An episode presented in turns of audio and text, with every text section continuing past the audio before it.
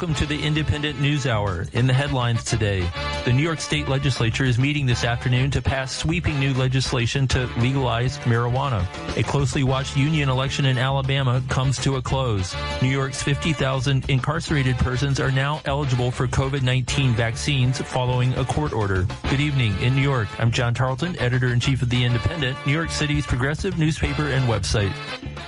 In the news today, the New York State Legislature is meeting this afternoon as we speak to pass sweeping new legislation to legalize marijuana and create a legal market for cannabis and cannabis related products. We've definitely come a long way from, you know, 2010, 2011, the height of the Michael Bloomberg era when there were more than 50,000 arrests for simple marijuana possession, that's possession of a really small quantity, or smoking on the street, to today when the state legislature is voting on and likely to approve legalizing. That was Stephen Wishnia, the Indypendent's longtime drug war correspondent. He will join us after the headlines. He will talk more about the new law, which Governor Andrew Cuomo has vowed to sign, and what legalization could look like here in New York. While Governor Cuomo prepares to sign a longtime progressive priority into law, he also faces allegations of sexual harassment from a 10th woman. On Monday, Sherry Vill of Greece, New York, described being forcibly kissed by Cuomo in her own home. The incident occurred when he visited the area following a 2019 flood. Vill provided a cell phone photo her son took at the time of Cuomo kissing her in her living room while he towered over her. He said, That's what Italians do kiss both cheeks. I felt shocked and didn't understand what had just happened, but I knew I felt embarrassed and weird about his kissing me. I am Italian, and in my family, family members kiss. Strangers do not kiss, especially upon meeting someone for the first time. Both New York State Attorney General Letitia James and the State Assembly continue to pursue investigations into the sexual harassment allegations against Cuomo. In labor news, the closely watched union election at an Amazon warehouse in Bessemer, Alabama wrapped up yesterday. Both sides now await the results. Amazon, a $1.6 trillion corporation, spent millions of dollars to dissuade the nearly 6,000 workers at the warehouse from unionizing. Um, so Amazon is really willing to do anything to keep a union drive out, and, and that even includes sort of operating in, in the gray areas of the law um, where, you know, they think they can get away with stuff that might end up being illegal down the road. That was Lauren Gurley, a labor reporter for Vice, who has covered Amazon extensively. She will be joining us later in the show. More than 3,000 research and teaching assistants at Columbia University are entering their third week of a strike after two years of unsuccessful negotiations with the school over their union's first contract. Graduate student workers are demanding fair wages, expanded health care and child care provisions, as well as neutral arbitration in cases of sexual assault and harassment. Now 16 days into their strike, union members say Columbia has threatened to withhold pay for those on the picket line and is spreading anti-union messaging to students. Colleen Boblitz, a member of the Graduate Workers of Columbia Union, spoke with us about the strike. Student workers in GWC have been on strike for three weeks. We were left with no other option after bargaining with Columbia for over two years, as they still have yet to offer us a fair first contract. We held rallies, collected high turnout, over 2,000 signature petitions, and provided gut-wrenching testimonies from student workers, but they weren't enough for Columbia. We were left with no other option but to strike for fair wages and basic workplace protections. We're keeping up the energy on our picket line thanks to support from our students, faculty, and our broader community, and we're committed to staying strong until we win the strongest possible first contract. Colleen Boblitz will be joining us later in the hour to discuss the Columbia graduate student workers strike. In pandemic news, President Joe Biden announced Monday that 90% of Americans should have access to vaccines by April 19. The news comes as public health officials are becoming increasingly concerned the country is on the verge of a fourth wave of the pandemic as many people relax their use of masks in the mistaken belief the coronavirus has been defeated. This is Center for Disease Control Director Rochelle Walensky speaking Monday on CNN. I'm going to lose the script and I'm going to reflect on the recurring feeling I have of impending doom. We have so much to look forward to, so much promise and potential of where we are, and so much reason for hope. But right now, I'm scared. Here in New York, everyone 30 and older is eligible to receive a COVID-19 vaccination effective today. The development comes as infection rates remain stubbornly high in a number of New York City neighborhoods. Don't miss your shot at a shot. For the latest info on where to sign up in New York City, see turbovax.info on the web. Again, that's turbovax.info. And finally, a judge has ruled that the Cuomo administration must begin offering vaccines to all of the roughly 50,000 incarcerated persons in New York's prisons and jails. The incarcerated are considered to be at a very high risk of COVID infection due to the crowded indoor settings they live in. This is Jose Saldana, Director of Release Aging People from Prison. And we welcome the court intervening on this matter, and it's not surprising to us that every time there's a health crisis in New York State prisons, the courts always have to intervene for incarcerated men and women to get adequate adequate uh, medical care and treatment. When we return after this short break, we will look at the rolling back of New York's drug war as the state legislature votes today to legalize marijuana.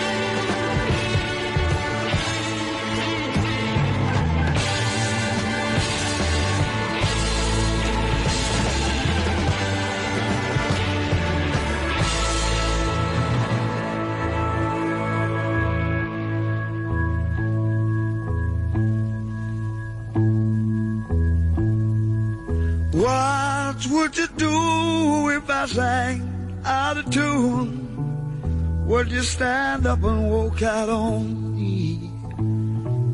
Lend me your ears and I'll sing you a song. I will try not to sing out of key.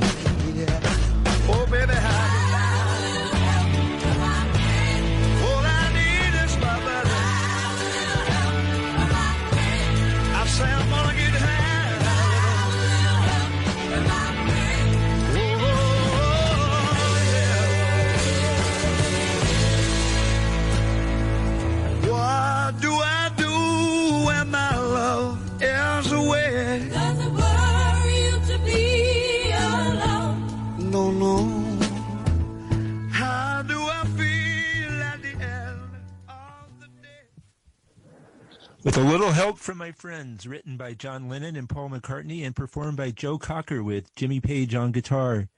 And you're listening to the Independence News Hour on WBAI Radio in New York. I'm John Tarleton, the Indy's editor in chief. I'm joined today by my Indy colleague, Julia Thomas. Julia, it's great to have you joining us as co-host. Yeah, thanks so much, John. Um, it's great to be with you and all our listeners on 99.5 FM and streaming on WBAI.org. Yes, and in our first segment, uh, New York is on the verge of enacting historic legislation to legalize marijuana and create a legal market for it to be bought and sold. Legislate, legislative leaders and Governor Andrew Cuomo a, reached a framework agreement last week.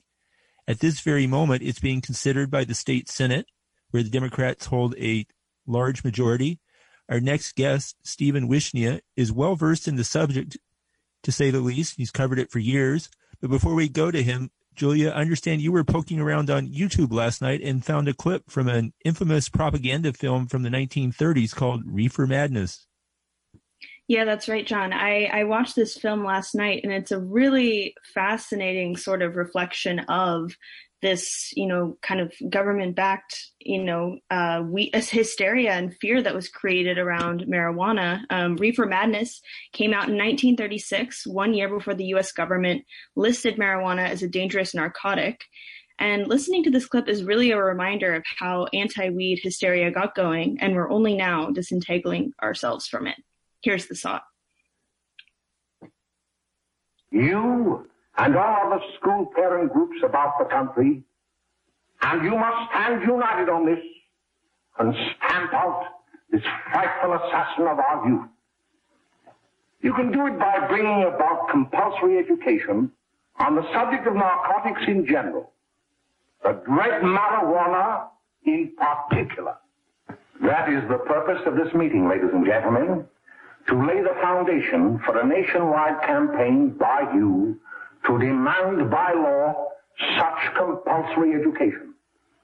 Because it is only through enlightenment that this scourge can be wiped out.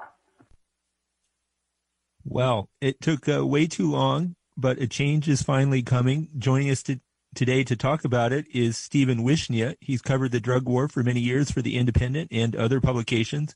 He's also the author of The Cannabis Companion. Steve, it's great to have you on the show with us today. Yeah, it's great to be on. Thanks. Sure. So, uh, um, from your perspective, what are what are the uh, most important elements of this uh, legislation, uh, and, and and how good of a job do you think it might do in in, in addressing concerns about racial equity and um, and, and and ensuring that legalized marijuana in New York won't be controlled by a handful of big corporations? Uh, what are what are the odds for this looking like?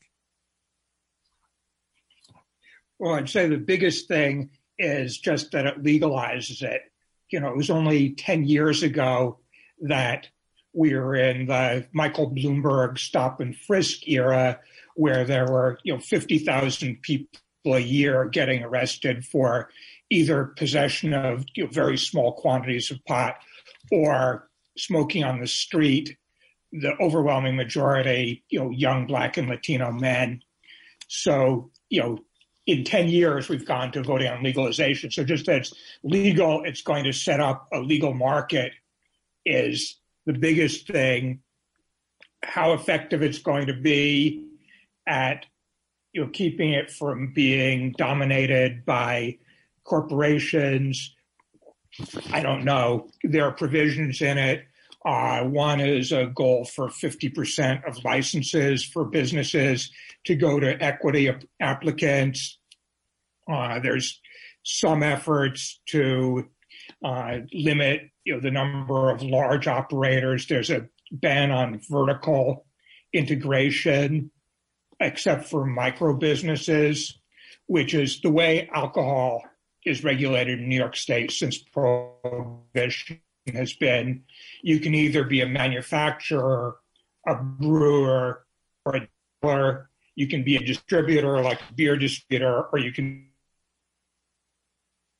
is that if you have a, a microbrewery, you, you know, have a pub in it where people can you know drink sample beer, and that's the way uh, this law is going to be structured. So you don't have you know doing all three levels with marijuana.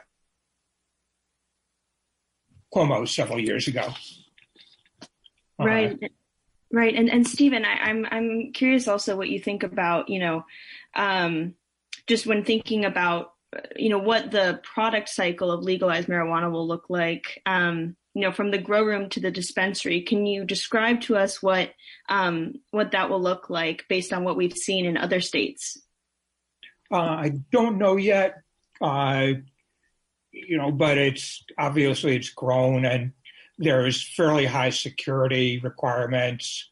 Uh, you know, one of the things about being legal is that growing indoors takes an incredible amount of electricity because people are using, you know, 600 watt light bulbs, 1000 watt light bulbs to simulate sunlight. And which uses an incredible amount of electricity. Uh, but if it, if security requires it to be grown indoors, uh, that's where the facilities will be also for year-round operation in New York State, where there's winter. It'll have to be indoors. Uh, you know, then it's processed, then it'll be distributed, and then it'll be retailed. So, you know, it's a three-step system. The regulation, there are other states such as Colorado that require, you know, every step to be videotaped, you know, so that nobody pockets it and a, it's not being diverted elsewhere that's something that's going to increase costs and probably make it harder for small operators to be involved rather than large companies because you know you have a whole video camera on your garden that's going to cost a lot of money. Right. And uh, can you talk about the the provision that would allow uh, people to grow as many as uh, six plants uh, on, on their own um, you know what what what what are the prospects for that? Is that something that maybe will be of more use to people outside the city? Uh, probably. I mean, you know, people outside the city have backyards and gardens. They might have a bigger house so they could put a light in their closet. Uh, you know, that's sort of a perennial you know, area of contention in legalization bills. It's one of the things that Governor Cuomo opposed, and you know, one of the things that sank you know marijuana legalization in 2019. I remember I wrote an article for the Indypendent probably January or February two years ago that said the question is not if but when, but how, and the issue of how sank it. One of the issues was you know whether home growing should be allowed. So that's in you know six plants is not a whole lot, but you know if you want you can. Uh, it'd probably make more of a difference outside the city where people have more space to garden. I don't know if, you know, you're going to, people in like community gardens are going to be planting, you know, three pot plants. For one thing, if it's out in the open, you know, people can steal it pretty easily. Right. And, and Stephen, thinking about, I guess, sort of this you know the toll of this war on marijuana you know what has that been what is the what is the impact of that kind of um, war on marijuana been for for people here in, in the city and why do you think it's taken so long to get to this point in new york state and do you think it's fair to say that cuomo in the midst of this political turmoil he's in uh, the serious political trouble do you think that he's sort of embraced this more progressive version of marijuana reform because of the threat of you know impeachment looming looming over him? I don't know. You know, I'm I don't have that kind of access to him, but you know, I suspect that because he's you know politically weakened, he decided that whatever he disagreed with in this bill, his office said, well, the differences really aren't that big, which might have been just you know covering. I don't know, but I suspect it's just something that he decided not to fight on. You know, on this, yeah, I mean, it's been a huge toll. There's not a whole lot of people who actually go to prison for marijuana. They're generally, you know, smugglers or growers. Uh, federal laws, there's a five-year mandatory minimum for, uh, you know, 100 plants or more. What it people have said it works as is it's an entry level bust. Uh, you know, primarily in the city and around the country for young Black and Latino men. Uh, so it's an entry level bust you know, which could cost them a job if you get arrested and you're two days in jail and you miss work and you can't call in, or if you call in, oh, I got arrested for pot last night, uh, I can't come into work today. You know, that are you gonna you're gonna have a hard time keeping your job unless you're lucky. Uh, so it's that kind of damage, but also it's an entry level bust. So your name, your picture, your fingerprints are in the system. And then if you get arrested for something else, it's no longer a first offense. Oh, this guy's got priors. So that's, you know, the kind of, it's kind of damages. It brings people into the criminal justice system where, you know, maybe 95%, you know, won't do, you know, any other crime, but they, you know, get suffer for the 5% who do I'm just pulling those numbers out of the air. But you know, the point is that a lot of innocent people get picked up along with uh, you know ones who would do something in the future. Right, and and, and you've written. Yeah, before- I mean, there's literally like you know at the height of the stop and frisk era. Uh, I mean, let me go back in history a bit more.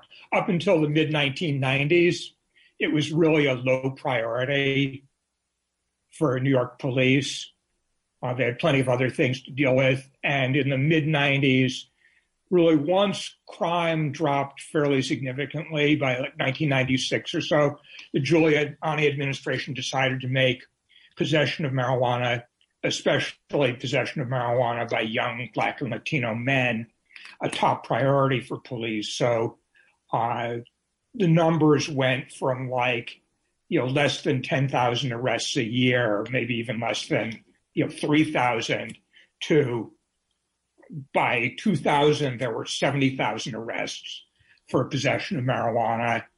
Uh, and it continued at a pace of, you know, 30, 40,000 a year, you know, peaked again at over 50,000 at the height of the Bloomberg stop and frisk policies. Uh, as you know, there's a figure about stop and frisk that I forget the exact number. They said only like you know one out of every you know 12 stops or one out of every eight stops you know actually led to an arrest. Uh, and I suspect that out of those arrests, probably half of them, you know, were for, were for pot. So the number of arrests made by random stop and frisk, you know, would have been, you know, even a smaller percentage without pot. So yeah, it's a huge part of that. And it's why has it taken so long? I think one is that, you know, people saw the demographics of it, that how you know blatantly racist the arrest policy was that you know, black people, Latinos were being arrested at a much higher rate than you know white people or Asians. And that's a pattern that's all over the country. It's not just New York, but you know, a place like you know, Minneapolis, it was like black people were 10% of the population and 60% of those arrested for pot. You know, Atlanta, which is heavily black, Chicago, it was a pattern that was all over the country. And then another thing, it's just like, I think it's one of these sort of like dam burst kind of phenomenon. Like, you know, sexual harassment was a huge thing. I mean, you know, I'm 66 years old and I've known women, been friends with women for a long time. And I'd have a hard time thinking of, you know, any woman I know who's never complained about being sexually harassed. You know, why did it just, you know, become a huge thing, you know, in the last few years with Me Too? It's just the pressure built up to a point and it just cracked. And I think that's, you know, one of the things that happened with, you know, over the last 10 years with, you know, first with medical more like 25 years ago and then, you know, Colorado and Washington legalizing it in 2012. The sky didn't fall in. And the one thing about uh, Steve, uh, you know, marijuana is, yeah, yeah, we're we're gonna have to wrap up in about a minute or so. Uh, but I, I, just wanted to ask you one more quick question before we have to go. Um, uh, we're going to be talking more about unions in the in the next couple of segments. To, what are the prospects that the marijuana industry uh, here in New York uh, may see some unionization? I understand it's happened in some states, and in other states, it's been thwarted. I I think it's you know good for the larger operators. Uh, there's a labor peace clause in the bill that any applicant for a license has to stay neutral in you know if there's a union campaign and for employers with 25 or more workers, the state has to give priority to the applicants that are union shops and or were built by union labor. So those are good.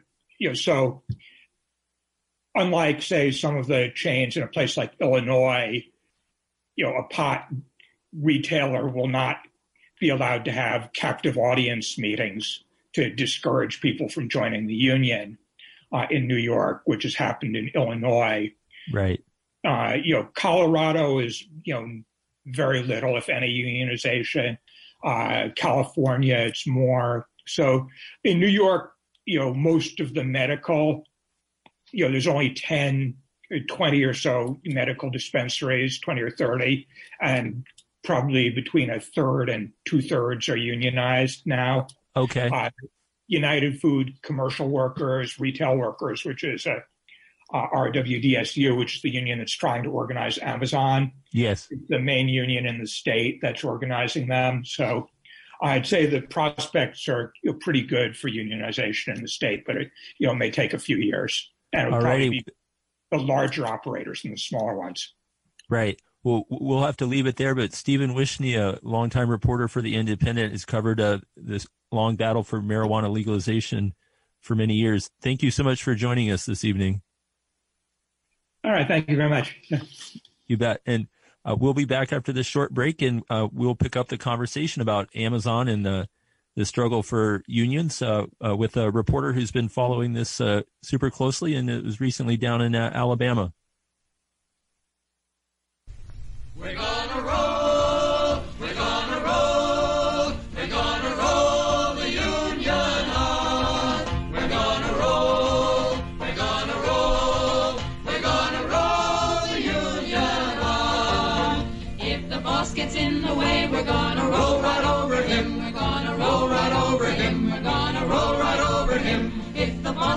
the way, we're gonna roll right over him. We're gonna roll the union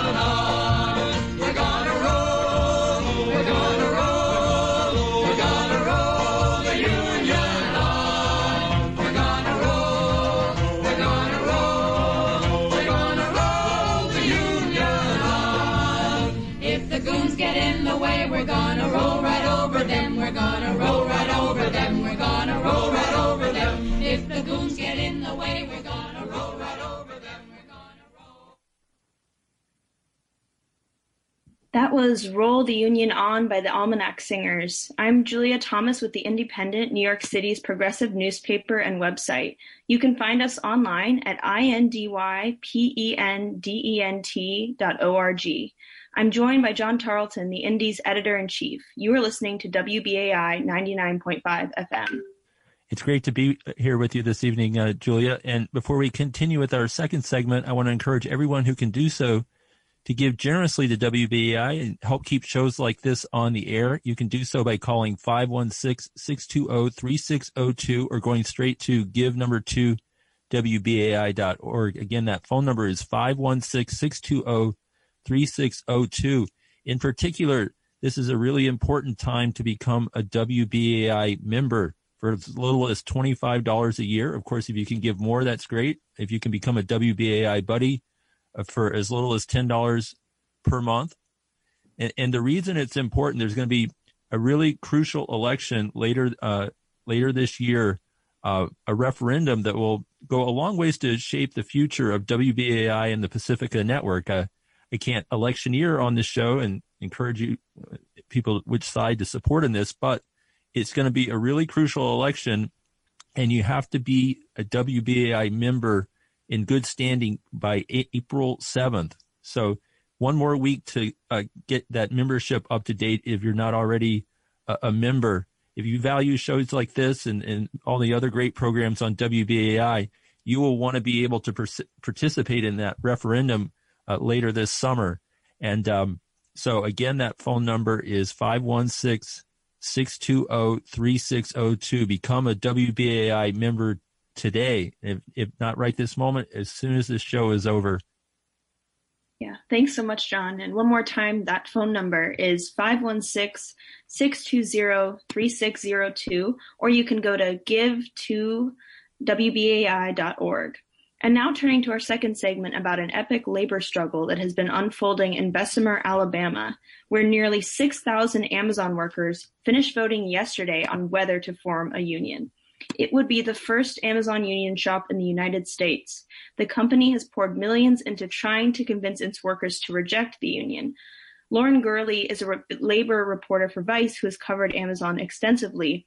And she's also a former Indy reporter, and she joins us now to tell us about what she's seen down in Bessemer and the struggle that she's been following. Uh, we've been also following her most recent work with great interest. Lauren, welcome to the show. Hi, good to see you, John, and thank you so much for having me, both of you. Glad to be Yeah. here. Yeah, uh, Lauren, you were in Bessemer last week. Can you can you paint a scene for us and kind of tell us about what you saw and heard on the ground, and also you know tell us where things stand right now with the election at this moment, as far as we know, after um, the voting period ended. Yeah, so I was actually down in Bessemer, which is a suburb of Birmingham, um, in February, in late February for a few days. Um, and basically the scene is that the warehouse pretty rural. Um, and so, and, you know, workers commute to work. So the only spot that really organizers with the retail, wholesale and department store, department store union had access to talk to these workers was on a small patch of public sidewalk outside of the warehouse. Um, and so uh, that made it like, I mean, most of the organizing has been going on right there, uh, which is pretty incredible. I think they had 3,000 workers sign union authorization cards. Uh, like you said, this warehouse has 6,000 um, employees, and it actually only opened um, le- about exactly a year ago. Um, so this all, you know, um, sort of came together very quickly. Like the momentum behind this union drive was like uh, hasn't been seen anywhere else in the country ever before. So it's very historic. I think um, the vibe on the ground uh, is that people and members of the community are extremely excited. They have, I mean, if you go down to the Union Hall, it's just like a constant stream of reporters, politicians, activists, celebrities coming in to show their support. Um, but you know, it, it doesn't necessarily transfer over to, I don't know how, how maybe all of the workers are feeling. Um, you know, it, it, talking to some workers who maybe weren't super involved with the union drive, I think there's a lot of fear that Amazon's anti-union tactics are really having had a strong effect on workers who, um, you know, maybe didn't, don't know what a union is or are young and, um, maybe more impressionable to all of these tactics they're using. I'm happy to talk more about the tactics that they used. Um, it was a full blown, uh, you know, anti-union campaign. So now um, the, there was mail-in voting that was about six weeks, and that period ended yesterday. And right now, as we speak, um, organizers and uh, Amazon representatives are counting ballots um, at the National Labor uh, Relations Board offices in Birmingham. And so that process could take a really long time. Um, it seems like first they're going to be counting the ballots and then there's going to be a public vote, uh, public watching period where they're, they're going to tally them. Um, so it, it, we, we probably won't know the results this week and we may not even know them next week. It, it, you know, Amazon is such a fiercely anti-union company and they're literally, you know, going to do whatever they can to stop this. So I imagine no matter what the result is, there's going to, there are going to be legal challenges on, on on you know either side depending on how it goes. Um, so this could really stretch out for months into the summer even. And, and could you talk about uh, some of the anti-union tactics that uh, amazon uh, pursued? I mean how, how far did they go yeah, for sure. Um, it's it's pretty incredible. So they did all the classic things. They were sending workers like text messages every single day, telling them reasons not to vote for the union. Um, there are banners displayed all over the warehouse. Um, if you like the, I didn't go into the warehouse; I wasn't allowed in, but uh, bathroom stalls are you know uh, are have like little signs on them explaining, you know, why they shouldn't vote for the union. They held these things called captive audience meetings, which are compulsory meetings um, where you have to sit for hours listening to consultants talk about why you shouldn't vote for the union. I think some of the more, um, you know, unheard of tactics that are really specific to this location and to show how far Amazon was willing to go is that they ended up changing the timer on a street light outside of the warehouse where that one small patch of sidewalk where organizers were were doing their work to to make it a lot harder um, for I mean the street light was sped up and so now workers only had a few seconds to to do their give their whole speech and spiel, which I think really frustrated a lot of people. They also installed a USPS mailbox um, just feet away from the entrance of the building. Uh, which workers, you know, say it felt like surveillance. They were texting workers, you should go vote from this mailbox. Well, this election, you know, the NLRB said it's mail in voting, that it's not on site voting. Yet Amazon is still, you know, trying to found ways to sort of get people to vote on site. Um, I think that could end up being challenged later on down the road as something that was illegal. Um, those are the main things. Right. And I mean, amid all of these sort of, you know, anti union efforts that and this anti union campaign that Amazon was pushing, you know, Lauren, when you were down there, you spoke to a lot of organizers who you know, in the time leading up to this voting, you know, union election deadline were really intensely organized. And at the same time, they were dealing with a lot of obstacles. You know, I think uh, you mentioned in one of your articles talking about the challenges around geography in um, in Bessemer and just a lot of other things also amid, you know, the constraints of a pandemic that people were facing. Can you talk about sort of what you know what you heard about in terms of you know what were what was the strategy of workers how were they talking to each other and um, just sort of the significance of them this feat this um, you know that's never happened before what is the significance of that Right. So a lot of the organizers is very cool. We're actually um, Amazon, or sorry, not Amazon. We're actually unionized poultry workers from other parts of Alabama, like Tyson factories, and the union um, got them on a special part of their contract to come over and do a lot of the organizing. So you know, rather than having organizers come from New York City, which is where the union is based, which also happened, it's like a lot of the people who are on the ground doing the work were part of the larger union community labor movement in Alabama. Um, I think one of the things you mentioned, like this happening in a rural place, especially during a pandemic, that made it a lot harder was that, you know, usually during a union drive, you'll have um, uh, union organizers doing door knocking or you know having more access to workers. Um, but because of the pandemic the union didn't do any door knocking. Um, they're not driving workers to the polls.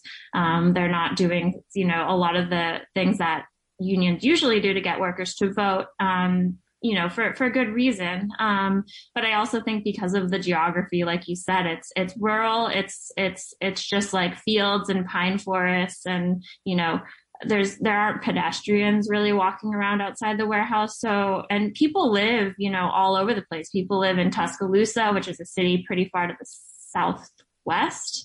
Um, people live in birmingham. People are commuting from all over the place. And the shifts are crazy. I mean you know the organizers uh, the shift start the first shift starts at 3.30 a.m the organizers are out there all day long, almost, you know, 24 seven, um, at dark and in the snow. I mean, it snowed this winter in Alabama. Um, but yeah, it's, it's like a, it's, it's just like they've been there constantly. They're, they're all staying at a hotel, um, um uh, Fairfield Inn, just a mile from the warehouse. Right. And, uh, Lauren, I, I'm going to put you on the spot a little bit here. Um, any prediction on which side will win? Um, I am not going to predict right now. I think what I will say is that it is going to be, and like, there's no doubt that the union is the underdog here, right? Like, I think if, if the union pulls off a victory, um, you know, I mean, it's just like a huge uphill battle for the union. They're outnumbered or they're, you know, the Amazon outspent them. We don't have numbers, but I imagine by a lot. Um, Amazon is, you know, willing to do whatever it can and has a lot more financial resources at its fingertips. Um, and I, I, feel like that has unfortunately been very powerful. Um, so I, am not gonna, I, I, guess I'm not gonna speculate as to who is going to win because I don't really have, I don't have that information. I don't have the, I'm sure they're all doing their polling and internal counts. Um, I think that, uh, uh, both outcomes are possible, but I think that it would be, um, you know, pretty shocking and like a, a big thing for the union to pull off a victory here. Just, right. just to be perfectly honest. Yeah. Yeah. Okay. And, and of course, this uh, union drive is taking place in Alabama, one of the most conservative anti-union uh, states in the country. Though, of course, Birmingham does have a union history with the steel industry and the steel workers in the past. But uh, pivoting, you know, to look beyond Alabama, what do you um, see is the impact of um, of the campaign in Bessemer on union organizing across the country, both in other Amazon warehouses and, and how the union movement might be stimulated in, in general by this. And we also have a situation where we have a president for the first time in a very long time that's uh, come out and said, you know, emphatically that he supports unions. Right. Yeah. Uh, I think that's a great question. And I think it, even if they lose, um, but if they win, even more so, that it could have like a very, um, intense ripple effect. You know, workers are inspired to organize when they see other workers winning. Um, there's these things sort of happen in waves. Um, during the pandemic, I will say, uh, there has been organizing at Amazon warehouses across the United States in sort of an unprecedented way. People are, you know, we're very upset and rightly so about um, Jeff Bezos uh, making a hundred billion dollars while their Amazon has cut cut off their hazard pay. They cut off their two dollar an hour hazard pay. They cut off all these little perks and you know that that workers were getting because of because of the pandemic. Um, we saw walkouts in the Inland Empire in California and Chicago and Staten Island in New York City, um, and and you know people engaging in sick outs, petition drives, all sorts of things that you know really were pretty. I should mention also workers in in Minnesota, Somali workers in the Twin Cities were very active, um, and before the pandemic, that was pretty rare. Um, now that you have, meanwhile, these Amazon warehouse workers in Alabama organizing, I think that creates even more momentum. And the union has had thousands of people reach out, workers reach out to them expressing interest in unionizing since this drive started. So I think either direction the election goes, this is already having a huge effect, inspiring effect on workers for these large retailers like Amazon, not just Amazon. So you have like Target isn't unionized, Walmart isn't unionized, Costco isn't unionized, home none of the big box stores or most of the big box stores are not unionized. Um, and so i think it could have a very big effect there. But you know the the labor movement despite enthusiasm from from you know the leftist community is really still in like sharp decline. So um, you know i i think that uh this could you know potentially um you know sort of shape the future of the labor movement too and sort of yeah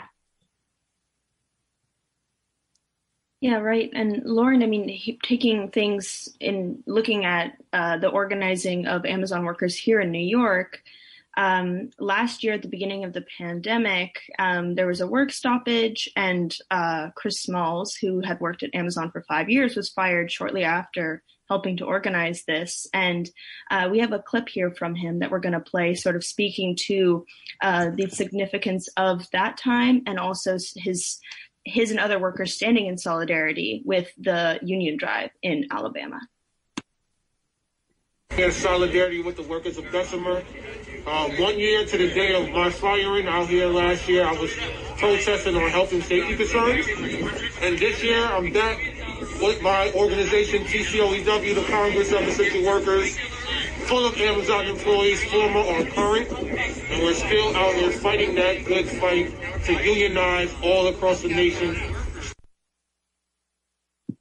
Lauren, your comments and sort of thinking about this, you know, this moment uh, last year, um, the, you know, the backlash from Amazon and sort of what that solidarity means now, and of course, you know, the challenges ahead. Yeah. Um, I mean, during the pandemic, there have been so many workers like Chris Smalls who have protested and staged walkouts and been retaliated retaliated against, fired um, for for, for uh, their union activity, which is um, illegal. Although I don't think um, Chris Smalls' uh, case I'm not sure what happened with it, I, but there are so many other cases where workers, um, the NLRB did an investigation and found out that that what happened was illegal. And so I think, um, you know, going forward, what's really important um, for people who don't know about the PRO Act, which is just passed the House but is now sitting in Senate, is um, you know a, a, set of laws that would really uh, make it a lot easier for workers in the United States to join unions and workers who are retaliated against, like Chris Smalls, um, to to uh, for for them to receive justice and for for these companies to actually face real penalties for for doing those sorts of things. Um, so I think that's definitely something that I'm keeping an eye on, um, and that I think is really important. And you know, yeah, I mean, Chris Smalls um, really uh, sort of um, inspired in the way that Amazon what's going on in Alabama did uh, inspired a lot of workers um, around the country to stage protests at their warehouses, and I just don't I don't see that slowing down because even though the pandemic is sort of coming to maybe closer to an end as people are getting vaccinated, um, I think that at least talking to workers, there is a lot of anger, there's a lot of pain, there's a lot of um, there's a sense that uh, you know things are very dire, and so workers are willing to speak out in a way that they weren't before this happened. Right, and uh, I mean, thinking about this sort of, um, you know, there is this inspiration and sort of nationwide movement and uh, enthusiasm around union drives, but At the same time, there still is this sort of um, hesitancy of the broader, you know, American public around unions. You know, only 65% of Americans support union unions now, but um, which is an increase from sort of the the, the de- decrease in the decades um, uh, in the late decades of the 20th century. But now only 10% of workers are in a union. Um, your your comment on that statistic? Yeah, I think, I mean, I would say that the 65% approval rating unions have is, I mean, it is, I think it's a 23 year high.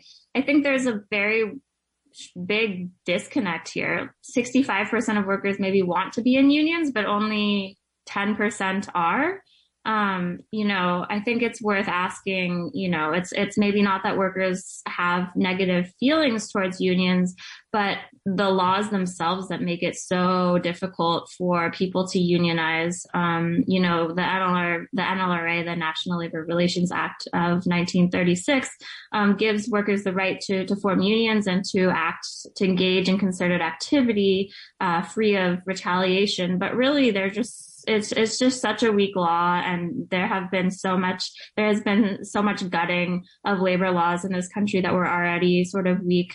Um, that I think that uh, you know what's really preventing people is a sense that you know the the laws are stacked against them, but also there's just sort of a feeling that like even if I wanted to unionize, it would be such a hard task because you're up against an employer who can retaliate against you, and the and the biggest sort of penalty for them is probably just like I don't know, it's like literally a slap on the wrist. They're very that most of the times employers don't get fined for things like this. Maybe it's a bad bad uh, bad news, um, sorry, bad like media coverage, but I think that's really about it. Um, Right. Well, Lauren, I think we'll have to leave it there, but thanks so much, Lauren Gurley, labor reporter for Vice. Thank you for joining us today. Um, and next, we'll be looking at um, the the strike of Columbia graduate student workers up in Morningside Heights. And again, you're listening to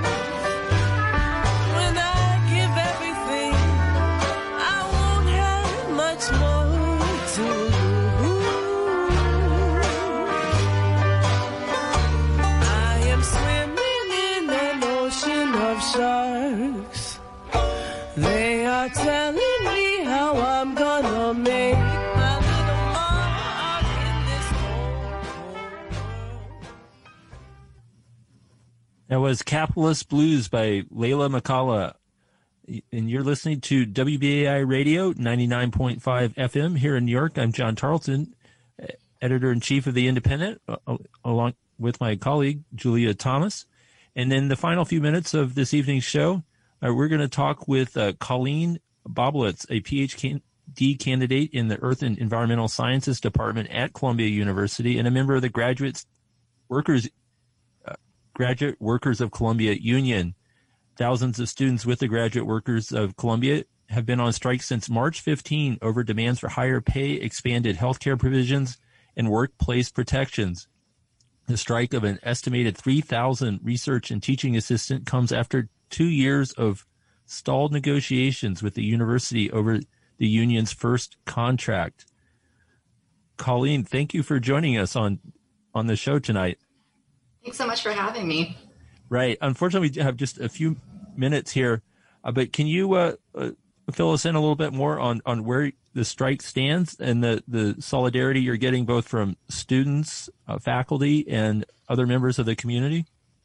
Sure. So, um, so we saw, you know, some movement from Columbia just before our strike started. Um, we had a really successful strike, you know, back in 2018, and I think that they, you know, were trying to avoid something similar happening here. Um, but unfortunately, you know, what we saw from the university wasn't wasn't quite enough. Um, some of our key demands from this strike have included, um, for example, recourse uh, for harassment and discrimination in our workplace, um, also access to fair wages. While we've been bargaining, the university uh, canceled our, our, high coverage health insurance option, and so and so we're fighting to be sure that students with chronic conditions have adequate support in their programs. Um, beyond that, also, you know, the, the university is is attempting to um, cut out, you know, swaths of our of our unit who are hourly workers, um, and of course, we want we want them to have the same um, protections and benefits in the course of our contract. And last, you know, the university is essentially proposing um, proposing uh, right to work language in our contract, which is um, unprecedented for other unions on campus. Um, and it's something that we we really find unacceptable. Um, and so and so we've been on strike. You know, we're we're in our third week now, but um, going strong certainly. And you know, that's that's in no small part. I mean, many many thanks to our our community. Um, we've we've received such an outpouring of support from you know students, from faculty, um, also from community members. Um, in particular, you know the academic community has really come together in a really exciting way um, to uh, to raise visibility around our strike, even even in a time where much of our our work is online. Um, and so, you know, we've, we've heard from some really high profile speakers like, um, like uh, New York Attorney General uh, Letitia James, also Stacy Lynch, um, who pulled out of an event recently um, because they, you know, were unwilling to cross our picket line. And, and we really appreciate that. And that, that adds, that adds so much momentum to our campaign. Um, yeah. And so, and so it's, you know, I think, I think the strike itself is going really well. There's a lot of really good energy on the picket line. And, you know, of course, you know, there as well, we love to see, um, we love to see support from folks who come out and join us. So, so, um, yeah. Yeah, right. Um, and and Colleen, could you talk about the kind of uh, you know the the significance of the demand around third party arbitration? We have just a, just a couple minutes, but really briefly, if you can sort of explain why that's an important central demand. Yeah, thanks so much for asking, Julia. So, um, so I am a research assistant at the university. Um, so my funding, as along with you know um, close to half of uh, the workers in our union, comes from uh, research grants. And so the way that works is generally our our you know our advisors, our professor wins a grant, and um, as part of our program, you know we basically are funded to work on that grant. Um, and so, and so what this means is that it puts us in sort of a structural situation where so much of our livelihood is dependent on essentially just this one person. Um, it's not, it's not super diffuse to where, you know, I'm, I'm fortunate that I have um, a really supportive advisor and a good relationship with her.